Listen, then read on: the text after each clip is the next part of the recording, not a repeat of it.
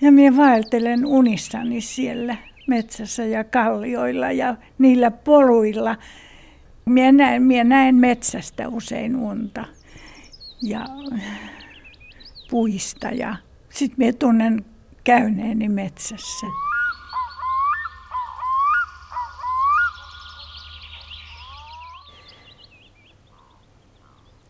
Älä ajattele, että elämä on lyhyt. Ajattele, miten erikoinen kokemus. Kun siinä ei ole kysymys pituudesta lainkaan, vaan että ylipäänsä on saanut kokea tämän. Eeva Kilpi on kirjoittanut paljon elämäihmeellisyydestä, luonnosta ja ajasta. Tuoksuvista luontomuistoista, perhosista, metsäpoluista, mummoista, jotka kuoltua muuttuvat kukkaniityiksi ja suojaaviksi puiksi lastenlastensa ylle. Tapaan Eeva Kilven VS Oyn tiloissa hetkellä, jolla hän on juuri saanut käteensä uusimman kirjansa Sininen muistikirja. Se sisältää päiväkirjamerkintöjä 20 vuoden ajalta. Niitä aamun ensimmäisiä – ja sitten niitä, jotka valvottavat öisin. Ja moneen niistä liittyy luonto.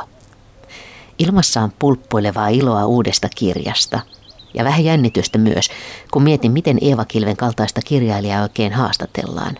Ja juuri ennen haastattelua muistan hänen ihanan ajatuksensa vuosien takaa. Reporterin mentyä haastattelen pihassa kuminaa. Miten päätitte olla mauste? No, me emme puhu mausteista mitään. Sen sijaan puhumme perhosista, tähtitaivaista, luontomuistoista, vanhuudesta, metsäunista ja lapsuuden metsäpoluista. 7.8.2003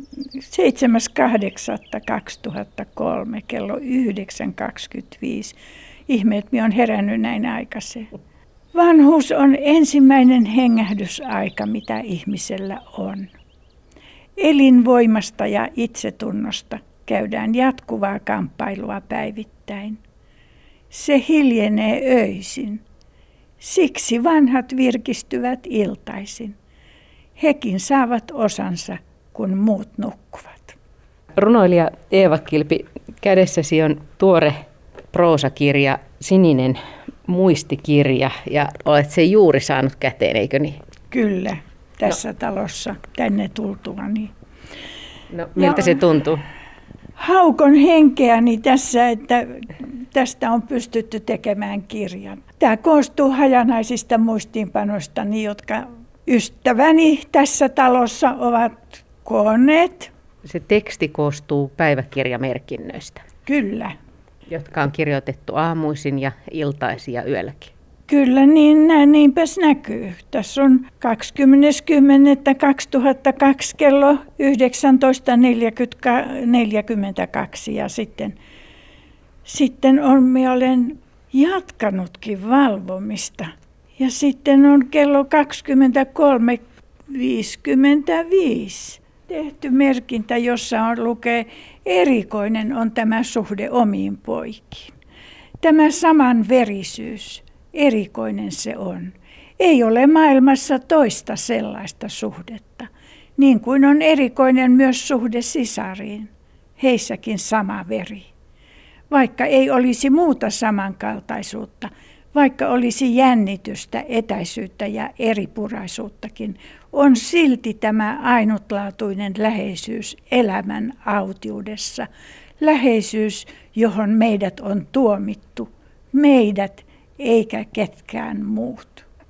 Ja täällä, täällä on useita tämmöisiä sukuun ja läheisyyteen liittyviä muistiinpanoja, jos kohta riitojakin ja äksyilyä ja raivostumista ja niin edelleen. Sekin oli hieno ajatus, mikä luin tuossa jossakin kohdassa siitä, että miten se lapsuus on ikään kuin koko ajan meissä mukana ja sitten ne kaikki kerrokset, joita siihen päälle. Että näinkin voi ajatella, että kaikki kulkee meissä mukana. Niin se kyllä on ja yhtäkkiä se saattaa tulvahtaa mielen eri, erilaisissa muodoissa. Esimerkiksi tekee mieli kirjoittaa se muistiin ja sillä tavalla on syntynyt tämä sininen muistikirja. Että minä olen tuntenut tarvetta merkitä muistiin – jotakin, joka on sillä hetkellä tuntunut tärkeältä ja on tullut tunne, että se ei saa unohtua. Ja se olisikin unohtunut, jollei tätä muistikirjaa olisi tehty. Nyt kun puhutaan näistä öistä, niin siellä oli ajatuksia, jotenkin tavoitti aika hyvin siitä öisiä tunnelmia, sitä kun katsoo tähtitaivasta. Ja jossain kohdassa oli se ajatus siitä, että yöllä on vanha, vanhoille ihmisillekin tilaa, kun päivän touhottajat ovat rauhoittuneet, niin energia riittää niin kuin muillekin. Voihan se olla niin. tottakin, että ei me vanhat saada muuten ääntämme kuuluviin kuin ajattelemalla itseksemme öisin. Mutta se on aika hauska tässä kirjassa just se ajatus, että myöskin tuossa jossain kohdassa luki siitä, että nyt vasta on niin aika pysähtyä ja jotakin semmoista. Koetko niin, että on aika pysähtyä ja hengähtää ja pystyy katselemaan ympärilleen kaiken sen arkisen, kaiken sen touhutuksen jälkeen? Semmoinen tunne minulla tulee erityisesti maalla, kun minä olen kesäpaikallani siellä Mikkelin metsässä ollut monena kesänä ja siellä minulle tulee tämmöinen kaikkivaltias ajatus. Onko siis siellä maalla tapahtunut se, kun taistelet jossain kohdassa ampiaisia vastaan, jotka ovat valtaamassa keittiötä? Joo, on varmaan. Se on ollut kamala tilanne, kun ampiaiset syöksyy tuvan täydeltä vastaan, kun menee tyhjään taloon. Ja minä kaipaan sitä tyhjää taloa aivan hirveästi. Minä olen kirjani kirjoittanut siellä pääasiassa. Vanhalla kirjoituskoneella Fasitilla ja käsin öisin. Ja minulla oli joka paikka täynnä muistinpanoja ja eri tavalla tehtyjä muistinpanoja. Ja siellä ne on olleet nyt ainakin kolme kesää yksinään valikoimatta ja niputtamatta ja voi olla, että ampiaiset on syöneet ne tai hiiret käyttäneet ne illallisekseen. Ja, mutta vielä mies sinä aion ennen kuolemaani mennä. Eva Kilpi, jos puhutaan luonnon merkityksestä sinulle, niin silloin täytyy varmaan lähteä liikkeelle lapsuudesta. Niin, ja minulla se on se karjalainen, Karjalassa vietetty lapsuus Hiitolassa. Ja sota keskeytti sen. Minkälaisia ne varhaisimmat muistikuvat on metsäretkistä tai niistä lapsuuden kukista? Ne on semmoisia, että minä olen kulkenut isäni kanssa aika paljon metsässä. Isälle metsä merkitsi ammattia. Hän kyllä hakkautti metsää myös, ja, mutta hän oli taitava metsän käsittelyssä ja osasi lukea puita. Hän puhuu aina puiden lukemisesta. Ja niin miekin se tarttu minuun ja mie katson kans metsää isän silmin ihan niin kuin se olisi jatkunut sieltä saakka. Mitä puiden lukeminen tarkoittaa esimerkiksi? No mie katson ensinnäkin, että ne on terveitä, että ne on saaneet kestää häiriöttä. Ja minä olen perustanut luonnonsuojelualueen sinne, tai oikeastaan kaksikin. Ja tuota, nyt sinne on tullut majavia kun minä en ole päässyt sinne nyt kolmeen kesään, niin minä en tiedä, miten ne majavat on levinneet ja miten ne on voineet siellä. Oletan, että ne on rehennelleet ja voineet hyvin ja lisääntyneet ja kaikenlaista katsottavaa siellä olisi, jos minä vielä kykenen sinne menemään. Tästä laajasta tuotannosta niin esimerkiksi kun tuli isästä ja puista puhe, niin sehän on hyvin kaunis se, se ajatus isättömistä kuusista risti Latvassa. Mä oon usein muistanut sen sitten, kun katson kuusia. Voitko siterata sen? Joo, tässä Isä on kuollut taas, tänään hän on kuollut tästä maisemasta. Isättöminä seisovat kuuset ristilatvassaan. Kun epätoivo tulee, ovat kuuset, kun toivo menee, ovat kuuset. Minä pitelen niistä kiinni. Kiitos tuosta sitaatista. Minä en olisi osa, muistanut sitä ulkoa. Ei tietenkään, mutta se on esimerkiksi sellainen sitaatti, jonka minä taas monta kertaa, kun katson kuusia, niin mä muistan just tämän. Hyvä, hyvä. Että se on elänyt sinun Joo. mielessä. Joo. Mutta siis sitä kautta tuli vaan mieleen, kun puhuit isästäsi ja sit niistä puista ja puiden merkityksestä hänelle. No mitä muuta lapsuudessa sulla oli sinulla oli, oli koira, eikö niin? Niin, minulla oli Bobby niminen koira. Se oli karkeakarvainen Saksan seisoja ja hän eli vanhaksi ja oli minun seurannani siellä. Ja minulle oli, ei ollut koskaan sitä ongelmaa, että, että minä olisin yksin siellä, kun on koira seurana. Ny, nythän tämä ei enää ole ja minun poikani eivät päästä minua enää yksin sinne metsään.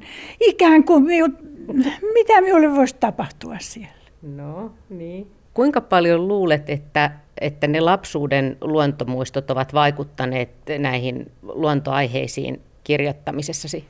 Kyllä se lapsuudesta juontaa se minun metsärakkauteni.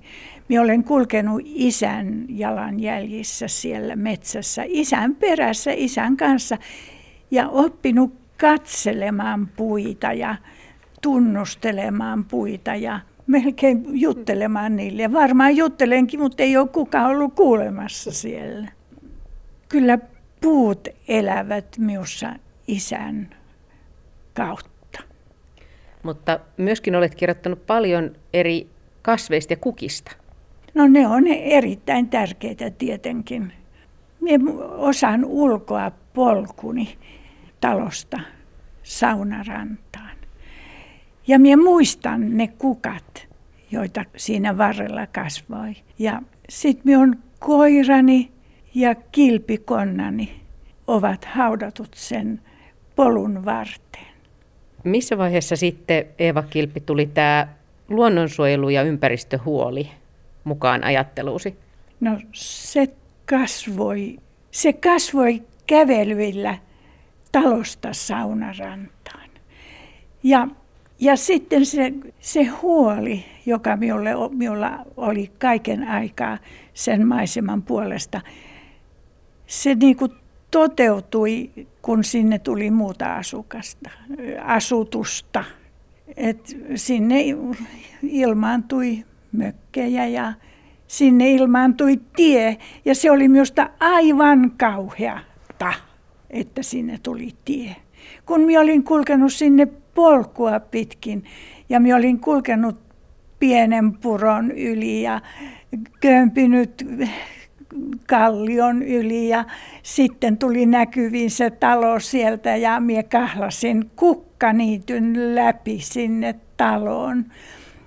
Ja etsin avaimen piilosta, jota en kerro vieläkään.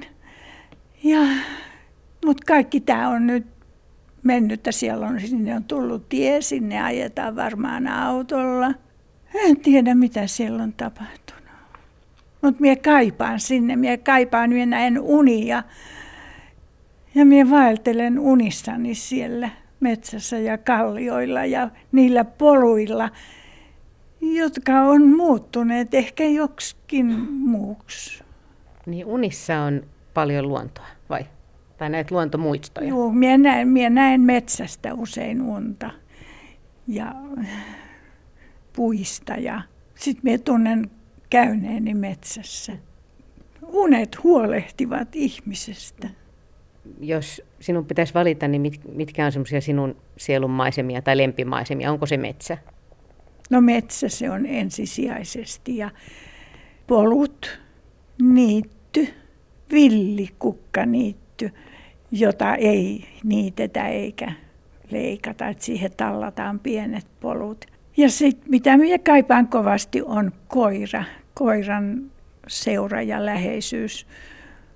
Mutta sitäkään minä voi itsekkäästi ajatella, että miltä alkaa olla kielletty kaikki kohta tässä vanhuudessa mitä, mikä puolustaisi tätä vanhuutta ja vanhojen elämää ja sallisi semmoisen monipuolisen elämän.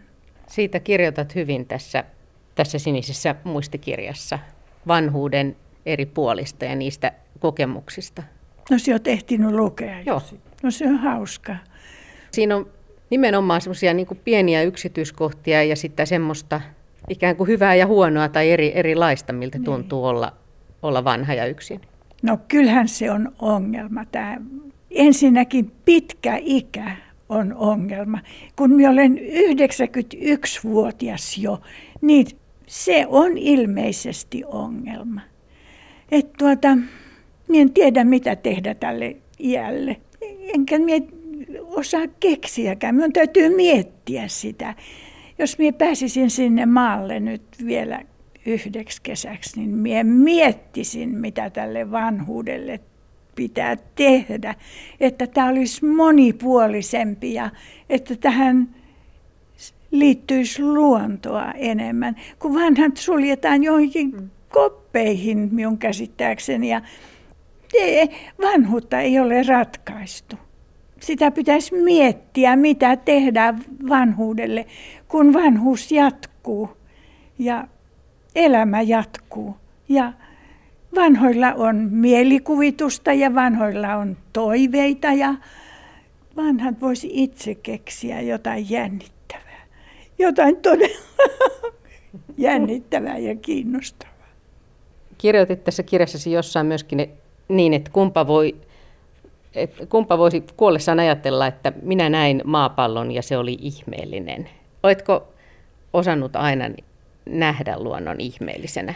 Minä muistin tämän ajatuksen tänä aamuna herätessäni. Ja se on iskostunut minuun jollain tavalla. Että tuota, on olemassa ehkä paljon monipuolisempaa olemassaoloa kuin mitä me arkielämässämme kuvittelemme.